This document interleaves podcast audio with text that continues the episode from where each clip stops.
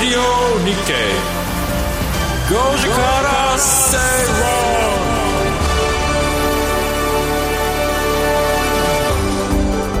論。9月4日月曜日、時刻は5時を回りました。皆さんこんにちは、吉崎誠一です。こんにちは、アシスタントの内田まさみです。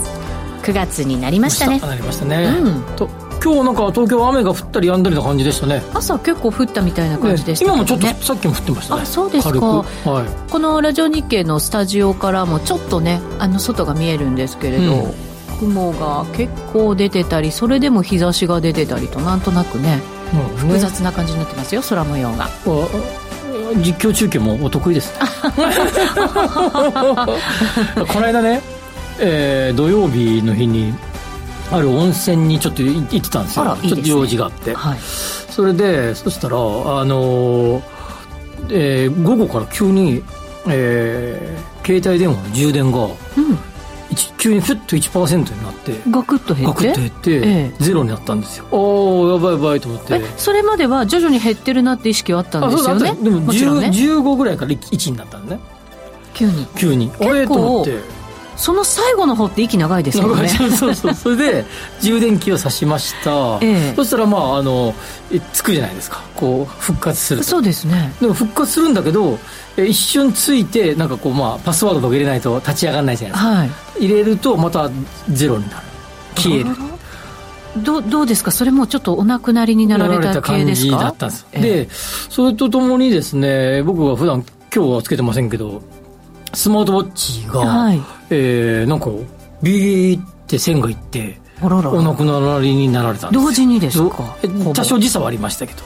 2時間か3時間と。なんだか仲良しだったんですね。ですよね。で、それでちょっとスマートウォッチの方はまあいいかなと思い切って、でも携帯がね、調子悪いのは困りますよね。ということで、すぐなんちゃらショップに行って、そこでこういろいろやって、これちょっとやばいですねとか、やっぱりダメだったんですね。で、新しい機種に変えましょう、どうしますとか、とか思ったんですよ。でももともとちょっとかなり5年ぐらい使ってたんで、そろそろかなと思ってたんで、どうであれそれを変えようかなと思ってたら、ずっと一応念のため充電つけときますね、充電がないと移行も大変なんでとかって言われたんで、でずっとつけてたら、また同じように1になったら0、1になったら0がずっと続いてるわけ、でもとかって言って席を立ち上がって、いくつかの機種を見て歩いてた、そしてパッと戻ってきたら18まで戻ってた。生き返った。今日では結果的にはもう古かったから何かあっても嫌なんで、今日は買い替えたんで、その時買い替えたんですが、今日の朝も普通に10で今 100% まで戻ってましたね。なんでしょう。温泉ってさ、どこの温泉か言わへんけどさ、なんか磁場がなんとかとか聞かないですかなんとなくね、ありそうな、よく聞くじゃないですか、ここは磁場がすごいきついので、きついとかね、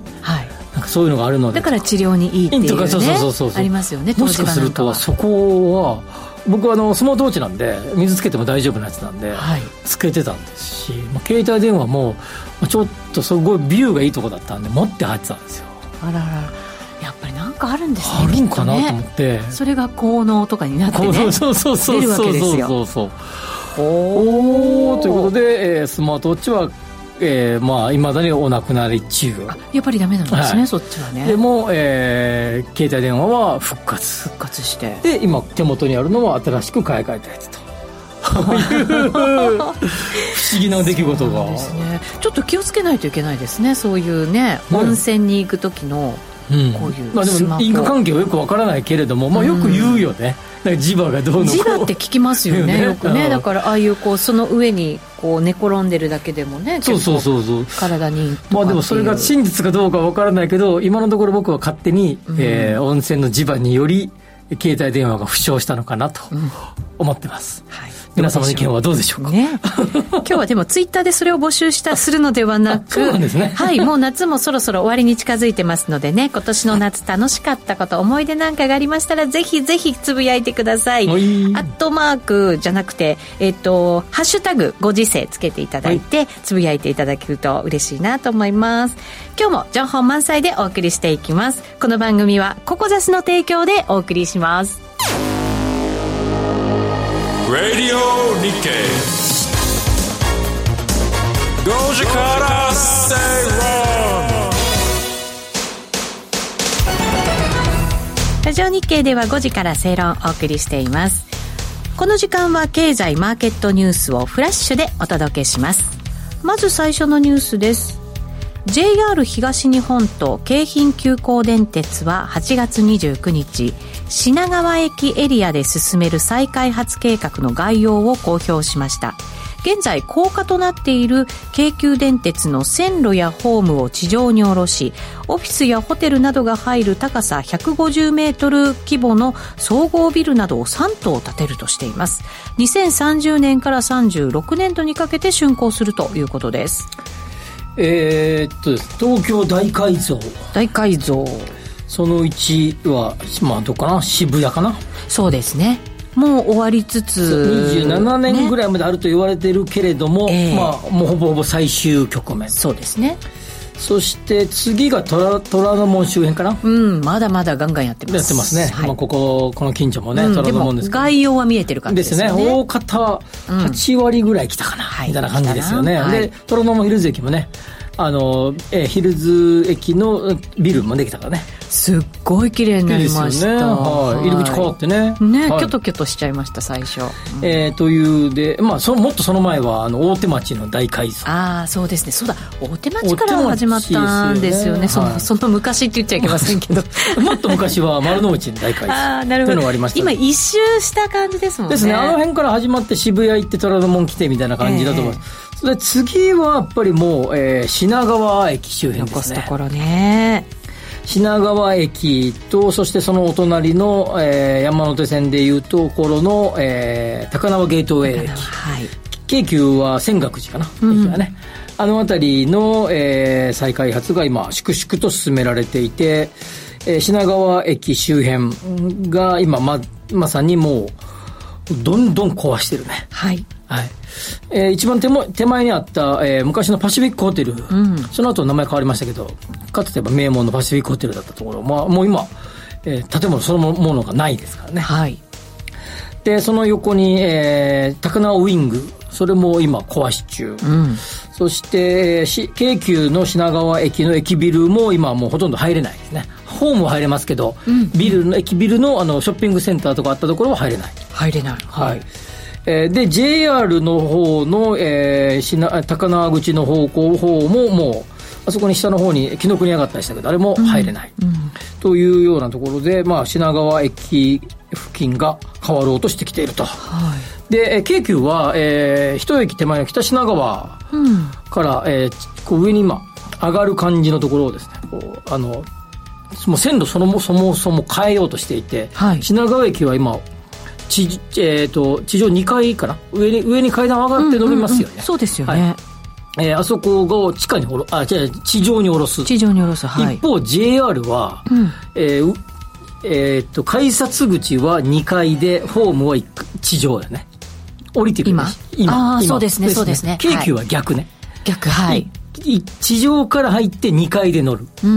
でちょっとぐちゃっとしてますよね。で京急から JR に乗ろうと思えば1回階段をちょっとだけ降りて、数段降りて、改札出て、また降りてみたいな感じで、そうなんですよね。だから結構分かりにくくて、ここは出口でありませんとか、いろいろすごいでっかい看板がね、ありますよね、はいはい。間違える人が多いわけですよ。ここ入ると入場料取るぞみたいなこと書いてたりとかする。そうそう。あれが不便ということで、この高さ合わせるんだよね。そうですね。確かに新幹線の乗りよりもすごく多くなっていて、品川ってなのに。駅あれって感じですもんね。そうそうで新幹線が一番 JR 東海が持ってると一番逆側ね、京急じゃない側、はい、その地下に、リニアが起点となる品川駅ができる。そうすると品川駅周辺がものすごい、もちろん羽田空港への京急でそのまま行けますから。そうですよね、はい。品川駅周辺に、密市で、つまり国際会議や展示場みたいなやつとかが、はい、駅ビル高さ150メートルの駅ビルを建ててオフィスやホテルが入る、などなどがもう計画されているということなんですが、はい。これがまあ記事、日本経済新聞の8月30日の記事のままで、さらにですね、今はです高輪駅の先ほど言ったホテル側ですね、プリンスホテルがある側ですね、はい、あそこも計画になっていて、うん、まだ、西武グループ発表してませんが、まあ、一部を残しつつなんか多少いじるみたいですね。結構前からそれ言われてましたよね、はい、もう何年も前から言われてた感じが。高輪口の品川駅から、新高輪プリンスまではものすごい坂がずっと上がってきますからね。そうそうそう、結構大変なんですよ。一体全部何らかの、いじりをするみたいですね。ほう、あそこ税務署があったりとかして、いやじゃあすごい再開発になりますね。そうですね、ものすごい再開発でも、まあ、プリンスのあそこはね、昔の皇族の方の、うん、土地を回収して建てた、なんかすごく緑も多くて、ね、特別な場所って感じしますもんね。あの雰囲気を残しつつするんでしょうけれども、まだ正式なやつは発表されていないというところです。さらにですね、高輪ゲートウェイ側に目を向けると、第一京浜に沿ってビルが、細いビルが、線路とですね JR の線路、その横は京急の地下が通っていて、泉岳寺まで地下ですから、品川泉岳寺間、そうですね。そして第一京浜と、その間に幅がずっとビルが立ってましたから、それどんどん壊してきてですね、はい、ビルが、骨組みだけできてきたね。うーん、高輪ゲートウェイ泉岳寺駅あたりもビルがもう骨組みだけはもうどうかな、10階分ぐらいまでかな、組み上がってきてですね、一点も変わります。さらにですね、ですね、環状4号線と通称呼ばれているですね、外苑西通りとか伸びるプラチナ通りを伸ばしてですね、はい、今、議員宿舎があったところ、はいはいはい、高輪プリンスの真横ですね、うん、あそこに道が通す計画で、今そのままですね JR の上を高架を通すのまだ決まってないみたいですけど、港南口に行けるようにするみたいですね。車不便なんですよね。めちゃくちゃ不便ですよ。ぐるっと回らない。品川ってね。そうなんですよ。京急の北品川の手前から回るか、田町側から回るか、そうそうそう、あそこ全部、車庫、もともと車庫ですから。だから簡単に通れなかったんですね。通れなかったですね。でそれをこう通すようにするみたいですね。それはいいですね。いいんですけど、これ、はい、随分先ですよ。2036年とかそうそうそう、今私記事読みながらあ、こんな先なのって思っちゃいましたけど、今言ったぐらいものすごいやるんで、もう今だから図を描くだけでも大変そうですね。そうですね。ねえ、あの辺全部やるみたいですよ。今の言った中でものすごい広さですよね、喋っただけでも。そうですよね、はい、なんかもう今の面影なんかなくなっちゃうんじゃないのぐらいの開発かもしれませんよね。だからこのエリアででもね、こある方がこの話をどっかでしたら、そのエリアのマンションの価格上がるんじゃないですかとかって言われて、はい、すごい便利、利便性がますます、品川もともといいけどね、高輪エリアいいけど、そうなんですよね、ますます良くなるじゃんとか言ってたんだけど、うん、だけど今から20年ぐらい買ったんこったん工事だらけですからそうですよね。ちょっとなんかね大変な、確かに価値はめちゃくちゃ上がると思いますけど、はい、数十年が10年ぐらい我慢してくださいということです。そうですね。しかもなんか泉岳寺の方向とかに行くとあんまり高いビルも多くないですもんね。 今めちゃくちゃ建ってますよ。あ、そうですか、はい、すんごい太いビルが建ってますよ。なるほど、はい、ちょっと見に行ってみないといけませんね。ぜひ、はい、もうこのエリアもう工事まみれでしょ、これから。そうですね、はい、しばらくはちょっと大変ですけれども、まあ、それだけ期待も大きくなるということです。街ですね、はいはい。まあ、このエリアのマンション価格上がる、東証マンションの価格も将来的には必ず上がるでしょうね、うん、もうこれはもう 100% と断言してもいいでしょうね。こんだけ開発して便利になるんからね。本当そうです。今まで不便なところが結構ありましたからね、はい、ちょっと首かしげるような感じだったじゃないですか。言ってなかった。もう一個あれ南北線が延伸されますからね、これ決まりましたからね、確定ですから。なるほど。白金高輪から品川まで行きますからね、はい、便利になります。ちょっと短くいきたいと思います2本目都心のホテル料金が急上昇しているということですね。都内の高価格帯ホテルの平均客室単価は新型コロナウイルス化前より3割高く、上昇率ではアメリカのニューヨークを上回るということです。ホテルの稼働率とかね、ホテルの運用状況の指標を見る一つに ADR ってね、ADR は、宿泊部門の売上の総額割る部屋の総数で割ると ADR ということで、はい、これが10万円超えたということで、平均単価10万円すんだね、もうね、止まれないということで、それで稼働率もかなり高い。本当はレブパーっていう数字もあって、その数字を見るとですね、どれぐらいの稼働率かも合わせて見れるんです。このデータには載ってないけれども、ただもう外国並みの値段に東京の主要ホテルはなってきているというところで、パレスホテルはこの ADR が10万円超えたということですから、はい、稼働率もかなり良いということで、ロンドンやニューヨークに匹敵する、それ以上かみたいな数字になってきてるということで、はい、ちょっとホテルについてはですね、ホテルに投資されている方やホテルリートを持たれている方もいると思いますので、改めてホテルセットでちょっと喋ってみる会を一回作ってみようかなと思います。いいですね。来週ビジネスホテルのチェーンやってる名物の女性社長いるじゃないですか、インタビューするんですよね、はい、カレーくれるみたいですよ。ああ、そう、美味しいんですよ、カレーは、はい、そんな話もじゃあね、その時にできたらいいかなと思います、はい、ぜひお楽しみに。はい、その時にまた詳しくしましょう。はい、お知らせの後は深掘り経済指標のコーナーです。ラジオ日経5時からステイロード。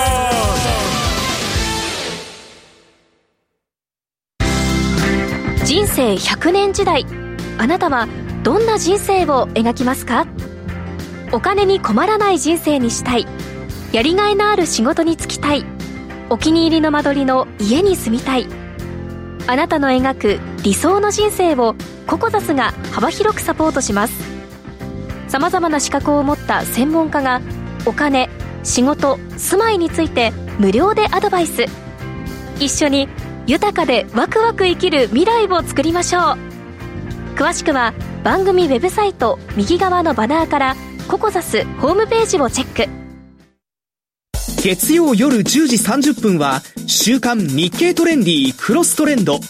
日経トレンディーと日経クロストレンドの編集長が今旬な話題やキーワードを解説します。週刊日経トレンディークロストレンドは毎週月曜夜10時30分、ラジコタイムフリーでもどうぞ。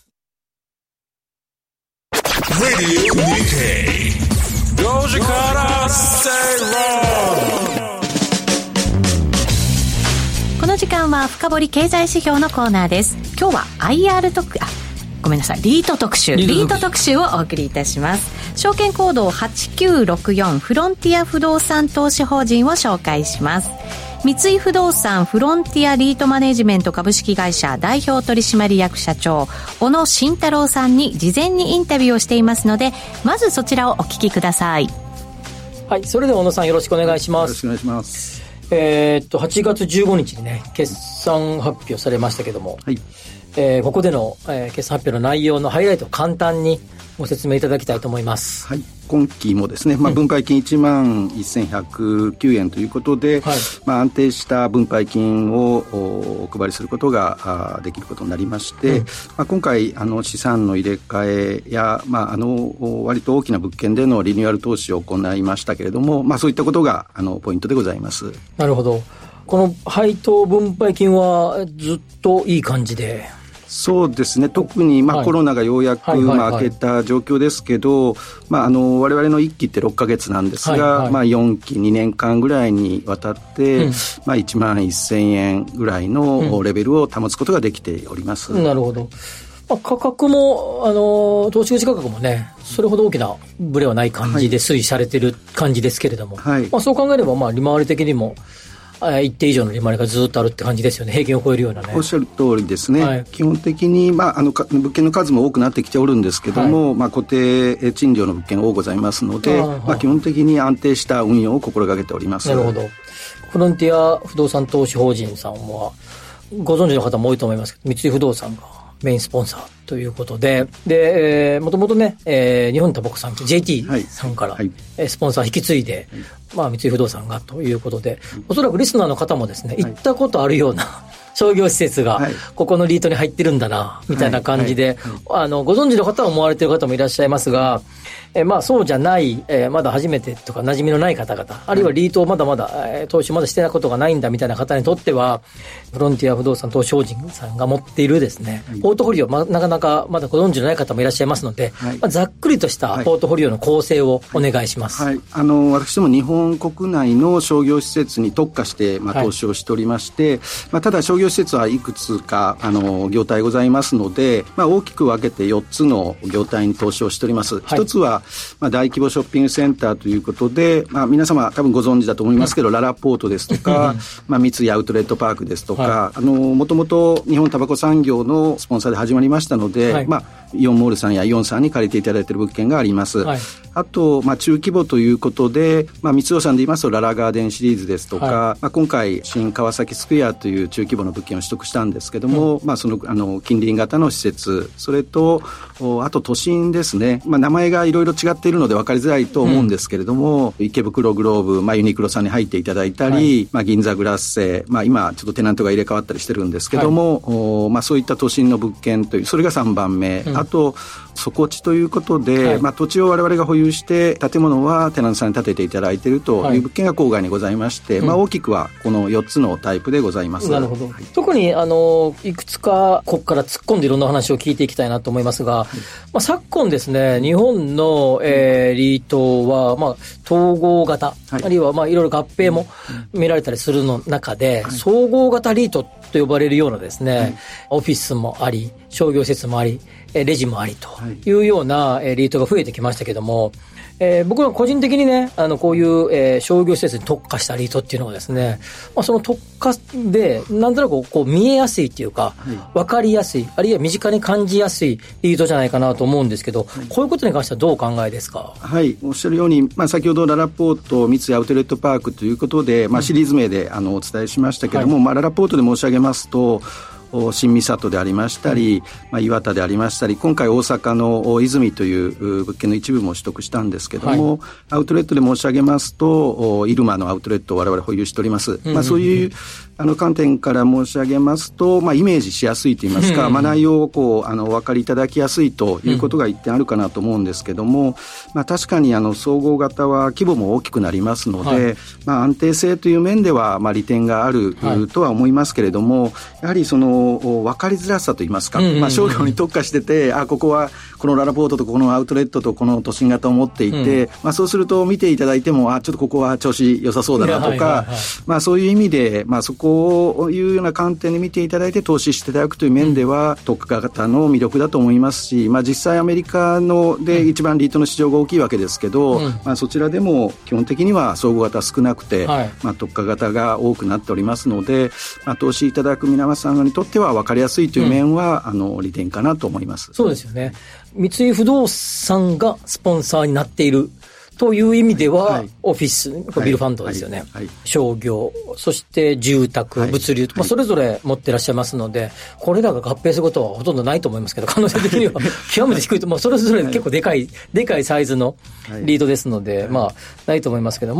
グループ全体ではそれぞれを持っているということですよね。そうですね。今言っていただいたように、4つのカテゴリーというか、アセットタイプで、保有しておりまして、こう複合した場合のコングロマリットのディスカウントというようなことも言われると思うんですけど、はい、そういう意味では、分かりやすい形態なのかなと思っております、そうですね。一方でそう考えていくと、商業のみの場合は、そういう意味じゃアセットクラスにおける分散が効きにくいというところで、例えば個人消費が、はい、ガクンと下がるような、ここ最近の中国なんかね、ちょっとそういうふうに言われてますけども、ああいうような状況が起こった場合はやや厳しくなるというふうな嫌いがあるかもしれませんが、なんかこう、商業施設の中身を細かく見ていくと、日用品を買うものとか、はい、あるいはもうその近くに住む方にとっては毎日そこに行くような、物件も結構入っていると思いますので、そういう意味では極めて厳しいような状況が仮に起こったとしてもですね、ある程度安定感を出せるんじゃないかなと思いますが、その辺いかがですか？はい、おっしゃる通りで、先ほどの4カテゴリーで特にこの、もうコロナが、ほぼ影響が少なくなってきましたけれども、一番影響を受けたのは都心型でございまして、はいはい、人手が少なくなると、はい、レストランですとか、はい、そういったところが影響を受けると。ただ近隣型といいますか、証券の小さいネイバーフッド型は、はい、ほとんど影響を受けずに、まあ、逆にそのステイホームということもあって売り上げが上がったりということで、その業態を分散していることによる、まあ、リスクのマネジメントといいますか、まあ、そういったことが、まあ、体感できましたので、まあ、逆にこれからまたインバウンドも今増えてきてますから、まあ、これから都心の方が伸びていくだろうと思いますので、まあ、そういったところは俯瞰できているのかなというふうに思います、まあ、比較的でもこの商業の中でもこのエリアが強いんだぞ的なリートもあるじゃないですか、はい、まあ、リート名は言いませんが、はいはい、まあ、そこそういうところとちょっとそこは違って、まあ、商業のまあ総合型リートみたいなイメージということと、地域分散も意識はしてまして、はい、まあ、具体的には、まあ、関東圏と阪神圏、まあ、中京、広島、九州ということで、まあ、沖縄にも施設持っておりますけども、はい、まあ、北海道ですとか東北に施設がないということはあるんですけど、はい、ちょっと地域分散も意識しておりまして、まあ、業態の分散と、まあ、エリアの分散ということで物件を取得しております、なるほどなるほど。アウトレットモールって、まあ、一つイルマのやつが入ってますけども、はいはい、アウトレットモールは結構数増えてますよね、全国的に見て。そうですね。この手のやつって今後まあ e コマースが増えてきたりとかすると、はいはいはい、アウトレットモールって、まあ、ある程度、まあ、イベント的な、まあ、家族で1日がかりで行って1日ゆっくり時間を潰す、まあ、どちらかというとこう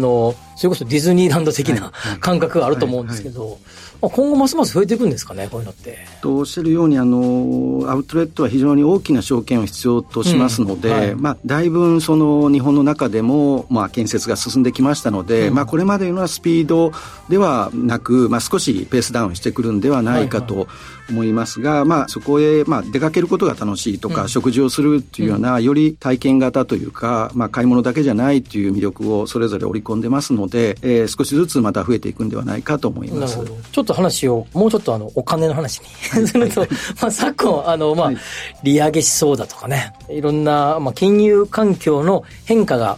そろそろ言われているような状況ですが、はい、まあ、借り入れあるいは有利子負債の量とか、まあ、ローントゥーバリューとか、はい、まあ、そのあたりの財務状況、借り入れ状況についてのお話を少ししていただきたいと思います、はい、この6月末で締まりました決算の時点で、はい、LTV が 42% というブックバリューベースで、はい、数字になってございまして、はいはい、一件物件売却しましたので、はい、まあ、我々 40% から 50% の中でオペレーションしておるんですけども、はい、少し低い状態です。ただ、はい、この8月に2物件取得の契約をしましたので、はい、まあ、10月と12月には新しい物件を取得しますから、はい、12月今年の末で 45% くらいになる予定です、はい、で基本的には長期固定で借りておりますが、はい、返済期限を分散しておりまして、まあ、一度に返済がまあ多くならないようにということで、はい、おっしゃるように昨年末ぐらいから少し金融情勢変わってきてますので、はい、一部、まあ、変動金利で借りたり、また先に、まあ、その一度にこう返済が来ないようにということで、うん、まあ、方針としては変えてないんですけども、はい、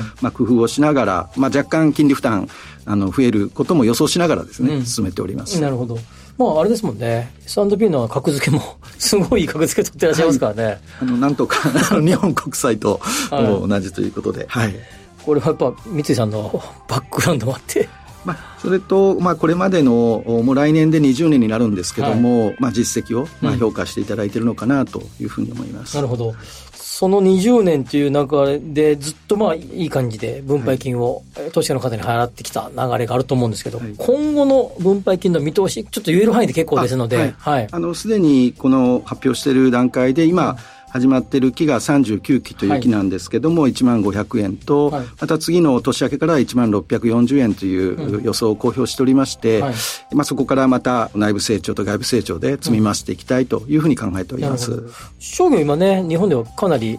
単価が少し下がってるっていう買い回り頻度が下がってるとか聞きますけれども、まあ、全体的に上がってきてるっていう流れですから、はい、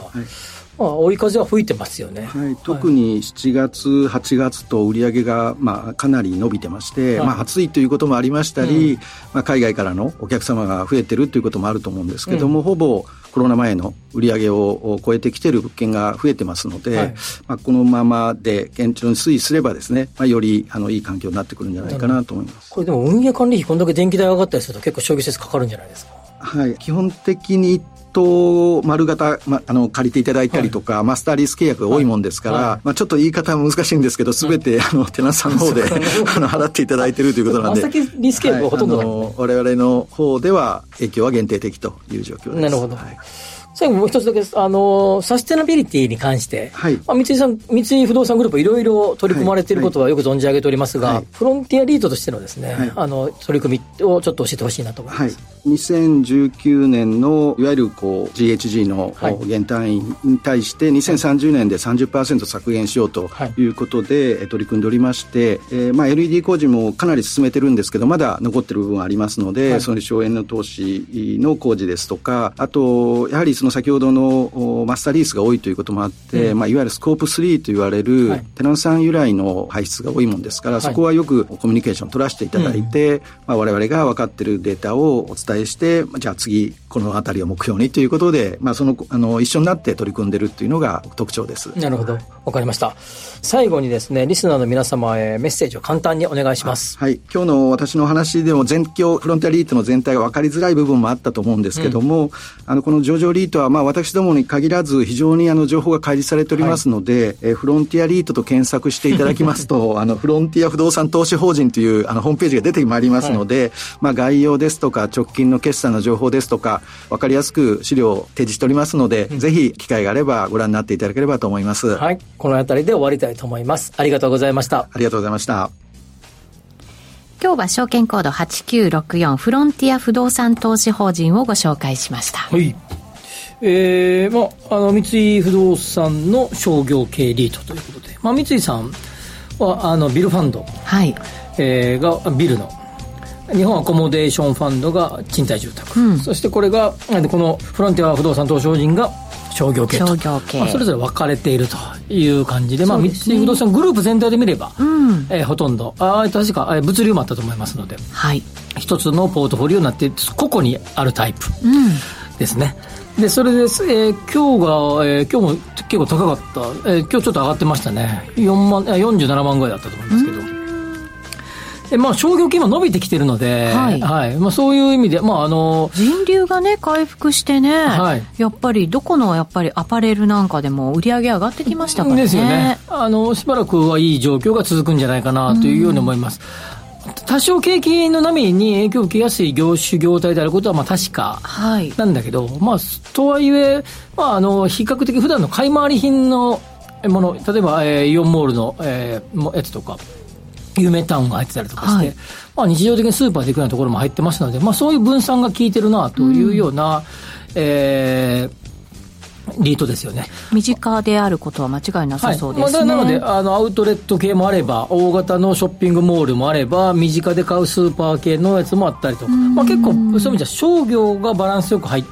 施設がバランスよく入っているリートと、はい、そして三井さんが、メインスポンサーということで、そういう安心感もあると、そうですね、いうようなイメージのリートですね。構造さんが特化型の方がリートが持っているポートフォリオが分かりやすいのでいいですね、はい、っていうねコメントくださいました。おっしゃる通りだと思いますね。はい、そうだと思います。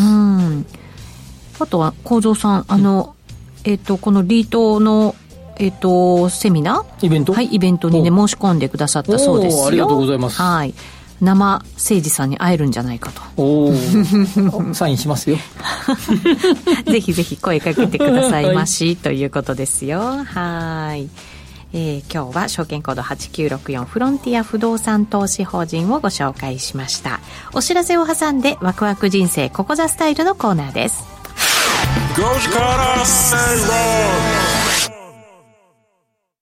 企業トップが語る威風堂々、毎週水曜日夕方4時40分からオンエア。パーソナリティの毎度相場の福の神藤本信之さんが厳選した上場企業の経営トップをゲストに迎え、事業展望や経営哲学などを伺いつつ、トップの人となりにも迫るインタビュー番組です。企業トップが語る威風堂々はラジコタイムフリーポッドキャストでも配信中。ほら聞いてや。長野の皆さん、10月7日土曜日に長野市で無料投資セミナージャパンツアーを開催します。X ネット、パーソルホールディングス、メディロム、サンクゼール、ニューアートホールディングスが IR プレゼン。そして桜井英明さんが今年後半の株式相場を展望し、注目銘柄を解説します。お申し込み方法はラジオ日経ウェブサイトから。抽選で70名様をご招待。締め切りは9月29日必着です。5時から正論。この時間はワクワク人生ここザスタイル。人生100年時代を豊かでワクワク生きるためには一体どうすればいいのか。このコーナーでは結婚やお子様の誕生、転職、リタイア、住宅購入など個人のライフイベントを充実させるヒントをリスナーの皆さんと一緒に探していきます。今日はですね、投資用不動産の耐震構造を考える。投資用不動産とか投資用マンションの耐震構造についてか、そうですね、はい、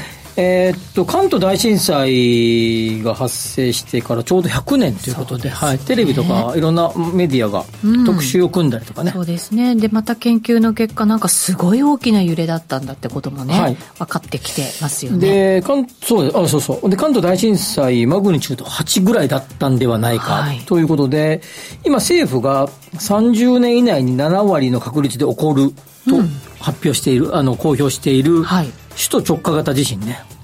これ、マグニチュード7クラスの直下型地震の想定なので、はい、つまり関東大震災クラスの想定ではないということだよ、うん、なるほど。そこまでは大きくないけど、はい、そうです。どうもいろんな資料を見てると、その関東大震災クラスに限定すれば7割っていうところが、まあ、限りなく0から5、6% になるのではないかと。そうなんですね。ということですが、はい、まあ、ただマグニチュード7クラスが起こるとですね、まあ、相当な被害が出る可能性がある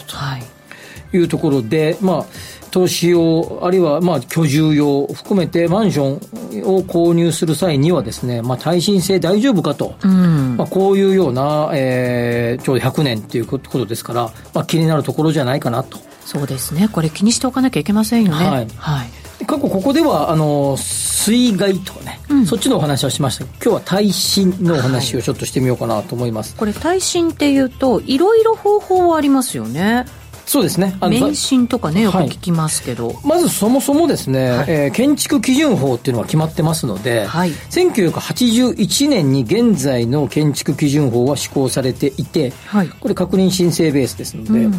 1981年よりか前は旧耐震の物件、あとは現在の耐震基準の物件になってて、はい、まあ、一応それを満たしていれば、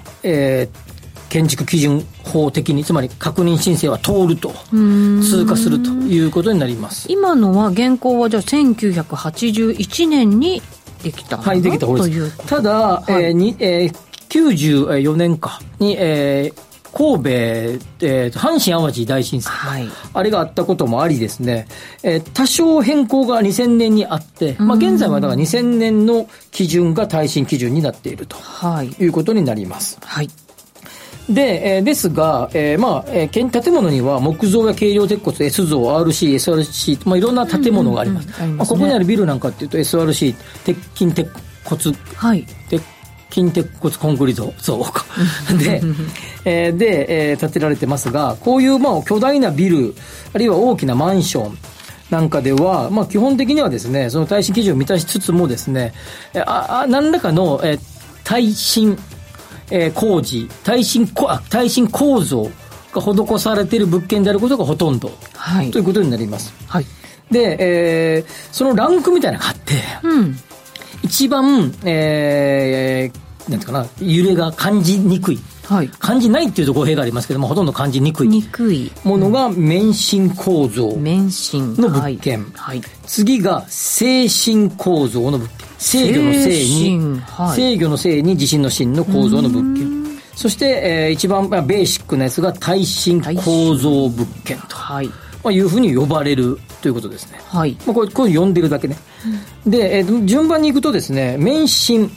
はこれはですね、下に、建物の下を掘ってそこにダンパーですね、はい、ものすごいでっかいのよく写真とか映像で見たりしますね、はい、なんか棒みたいなのがあって、はい、吸収するってですね、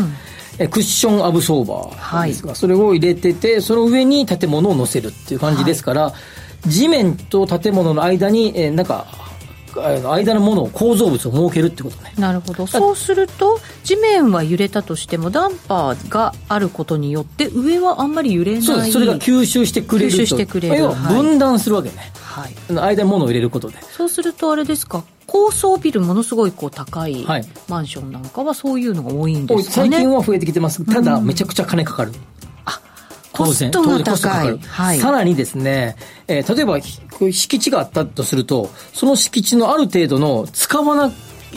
くて置いとかなきゃいけないし、うん、これ空地って言いますけど、空き地って書いて空地、はい、要はそこは使うなと、その場所は、はい、っていう割合が出てくるので、広い土地にドーンとビルを建てるときとかは、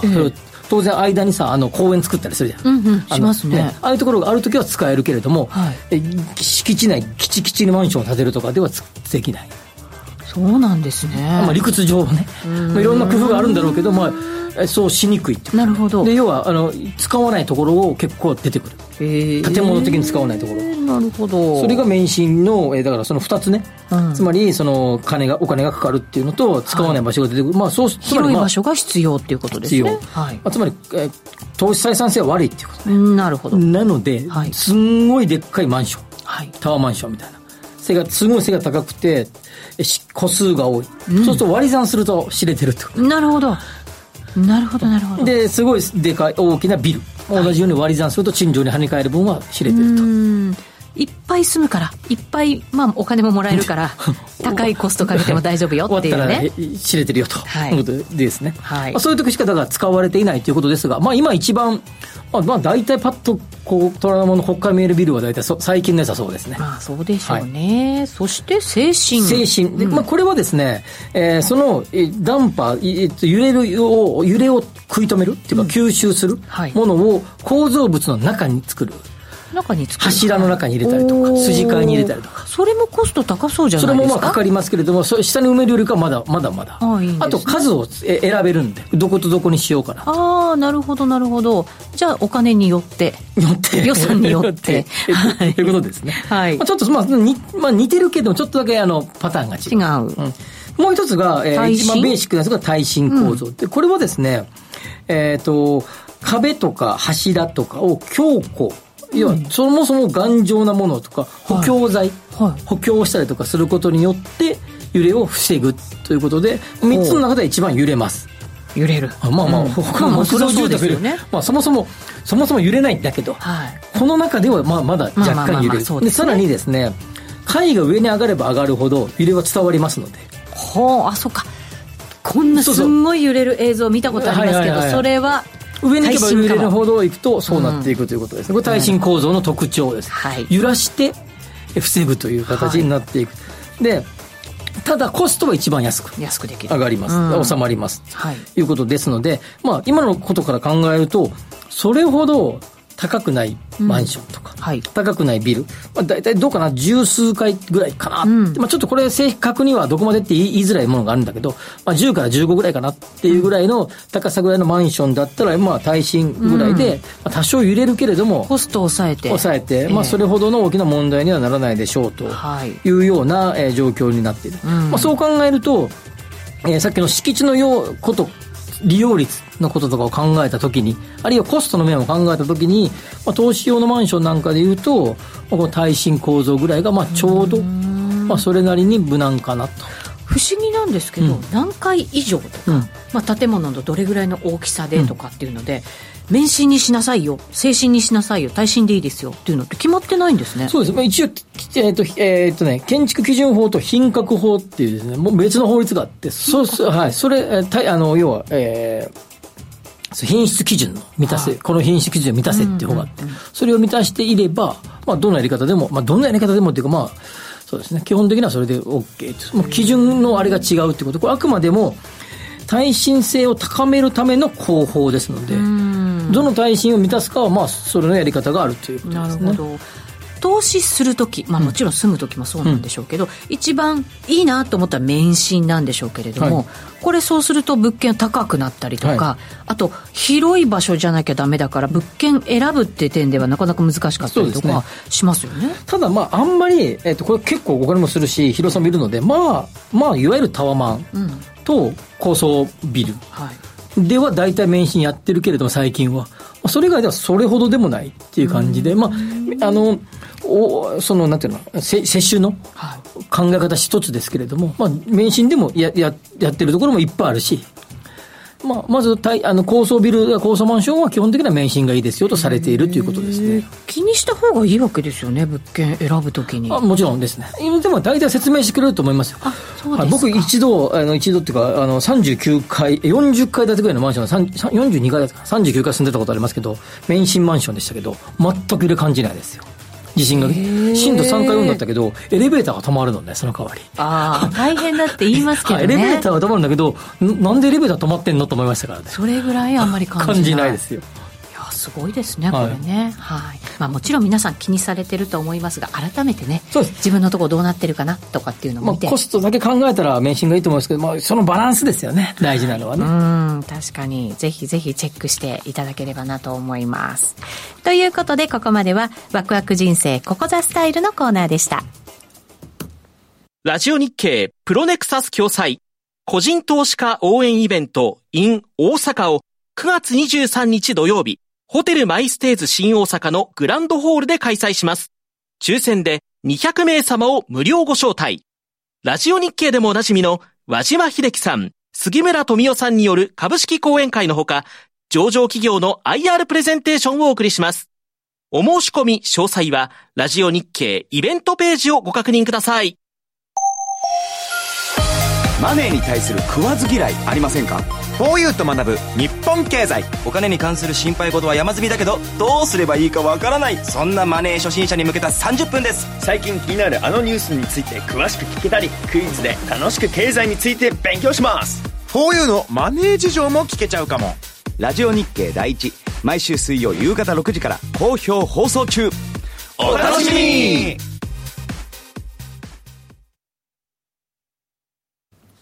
ここでお知らせです。あのリートの祭典が東京で開催。ラジオ日経プロネクサス東京証券取引所共催 J リート各社が集結する J リートファン in 東京を9月30日土曜日、東京永田町の JA 共催ビルカンファレンスホールで開催します。フロンティア不動産投資法人 CRE ロジスティクスファンド投資法人、平和不動産リート投資法人、ソシラ物流リート投資法人、コンフォリアレジデンシャル投資法人の5社の講演に加えて、J リート基調講演、不動産エコノミストの吉崎誠二さん、そして経済評論家杉村富代さんなど豪華な出演者による特別講演もあります。お申し込み詳細についてはラジオ日経ウェブサイトのイベントセミナー欄 J リートファン in 東京をクリック。抽選で200名様を無料ご招待します。お申し込みはラジオ日経ウェブサイトのイベントページからご応募ください。締め切りが9月20日水曜日です。当選者の発表は招待状の発送をもって返させていただきます。ご了承ください。皆さんのお越しをお待ちしております。今リスナーの皆さんは全員申し込んでいただいて、オフ会みたいな感じで、すでに幸三さんはもう申し込んでくださってますからね。ね、ありがとうございます。みんなでこのツイートをX やってるくださってる方もだけじゃなくて、はい、リスナーの多くの方々に来ていただいてお話できること、お会いできることをね楽しみにしてますので、はい、どんな話しようかなって今考えてる最中ですけど。本当ですか、はい。さて今日はですね、夏の思い出どこ行って楽しかったですかなんていうツイートもねいただきましたけどさっきお好み焼き食べてる写真が可愛かったね。そうドリル師匠ね娘さんとお好み焼き食べに行ったんですっていい、ね、ただね気になってたのは隣の色っぽい女子だったらしいですよ。どうなのそれはい。セセリさんもね夏の思い出熊牧場とか上高地とか書いてくれてますよ。企画も行かれたりしたんですって。ご主人だったりお母さんだったりってね、一緒に旅行されたそうですよ。なるほどね。いいですね。ね、親孝行。なんか空いてきたね。それお好み焼きの話？そうお好み焼きそばとか好きやだからな。ねえ、ドリル師匠。カレーは美味しいんですよと私が言ったというカレーはねそうホテルもいいですよ。うんね、カレーは美味しかったです。温泉も大体ついてるらしいですよ。あ、最近ねそういうホテルも増えてきました。はい。さてそろそろお別れのお時間です。この番組はココザスの提供でお送りしました。ここまでのお相手は吉崎誠二と内田まさみでした。明日も夕方5時にラジオ日経でお会いしましょう。